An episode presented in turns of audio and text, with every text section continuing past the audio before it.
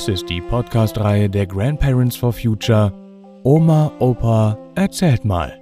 Geschichten für Kinder. Jeden Freitag erscheint hier eine andere spannende neue Folge. Und jetzt viel Spaß beim Zuhören.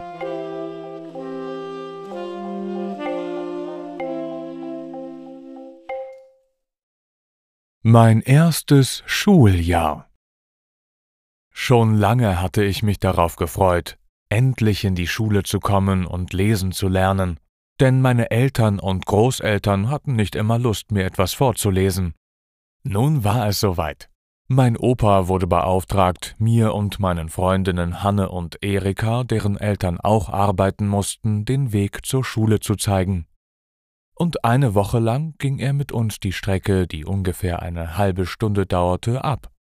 Er zeigte uns, wie wir die gefährliche Straße am Zebrastreifen zu überqueren hatten.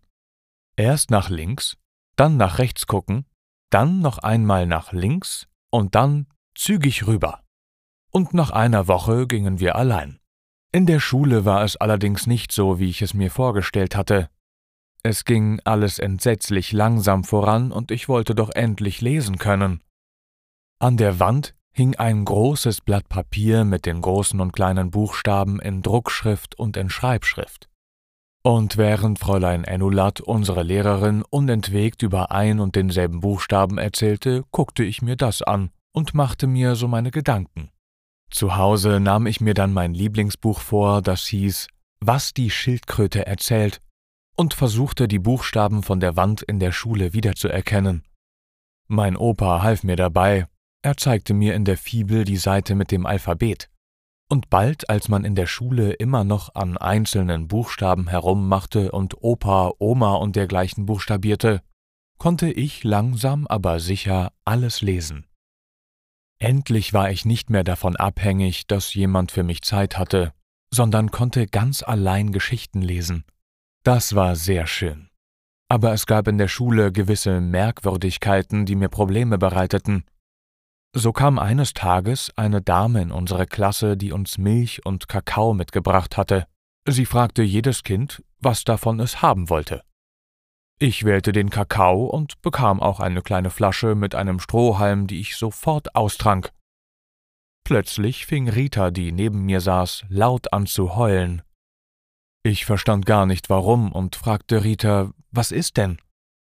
Aber sie heulte nur immer lauter, bis Fräulein Enulat ihr auch eine Flasche gab. Auf dem Weg nach Hause kamen Hanne und ich am Haus von Ritas Eltern vorbei und ich hörte, wie jemand sagte, Das ist die Tochter vom Goldschmied. Die grüßt nie, ist ganz eingebildet. Ich fragte Hanne, warum die das sagen. Und Hanne erklärte mir, dass wir die Milch und den Kakao hätten teilen müssen, dass Rita geweint hätte, weil ich ihr nichts abgegeben hatte. Ich war ganz überrascht, weil ich davon überhaupt nichts mitbekommen hatte. Ich hatte gedacht, dass jedes Kind eine eigene Flasche bekommen sollte. Nachdem so etwas mehrfach vorgekommen war, wurden meine Eltern zur Schule bestellt, weil der Verdacht aufgekommen war, ich könnte schwerhörig sein. Die gingen mit mir zum Ohrenarzt, aber da war nichts. Trotzdem wurde ich nun nach ganz vorn gesetzt, damit ich immer alles hören konnte, und es kam mehrmals vor, dass Fräulein Enulat vor mir auf den Tisch haute und rief Aufwachen.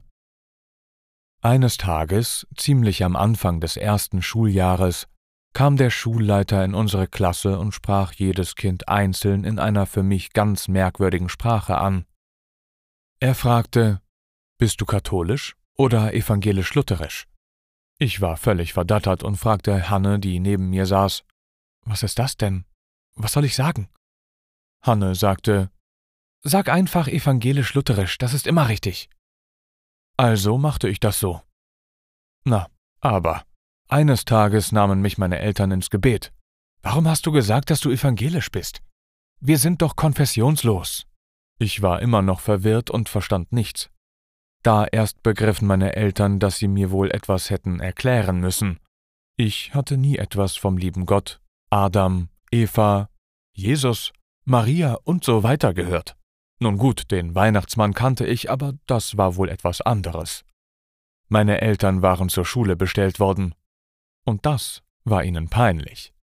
Sie hatten deswegen zugestimmt, dass ich am Religionsunterricht teilnehmen konnte. Das war auch ganz lustig. Es gab schöne Geschichten. Und wir haben viel gemalt. Palmen, Oasen, Kamele und so. Und das Lamm Gottes. Es muss wunderschön gewesen sein im heiligen Land. Verstörend allerdings waren die Diskussionen unter uns Kindern über dieses Thema. Einige meinten, dass ich im Fegefeuer würde schmoren müssen, weil ich nicht an Gott glaubte. Ich führte allerlei logische Argumente an. Wo soll der denn sein, der liebe Gott? Warum können wir ihn nicht sehen? Und so weiter. Aber Hanne meinte, vorsichtshalber. Denn wer möchte schon in die Hölle kommen? Leider konnte ich mit diesen Ängsten meinen Eltern überhaupt nicht kommen. Die fassten sich nur an den Kopf und mein Vater schimpfte auf die Pfaffen. Es gab noch einen anderen peinlichen Vorfall, als ich nämlich mit Hausschuhen in der Schule ankam. Meiner Mutter war das wohl morgens nicht aufgefallen und meine Freundinnen Hanne und Erika sagten nichts, sondern kicherten nur die ganze Zeit für mich völlig unverständlich herum. Fräulein Ennulat hat es natürlich sofort gesehen. Meine Eltern kamen beide in die Schule und brachten mir meine Schuhe. Ich glaube, dieser Vorfall hat dazu beigetragen, dass ich schon früh sehr selbstständig wurde. Ich wollte so etwas nicht immer wieder erleben. Leider ist Fräulein Enulat, die schon recht alt war, während der Sommerferien verstorben. Und wir bekamen eine neue Klassenlehrerin, Frau Klotsch-Fien. Eine moderne junge Frau, wie man wegen ihres Doppelnamens sagte.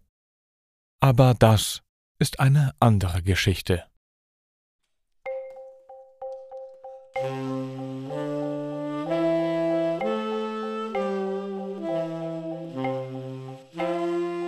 Das war mein erstes Schuljahr. Gelesen von Matthias Wieg. Vielen Dank fürs Zuhören und bis nächsten Freitag.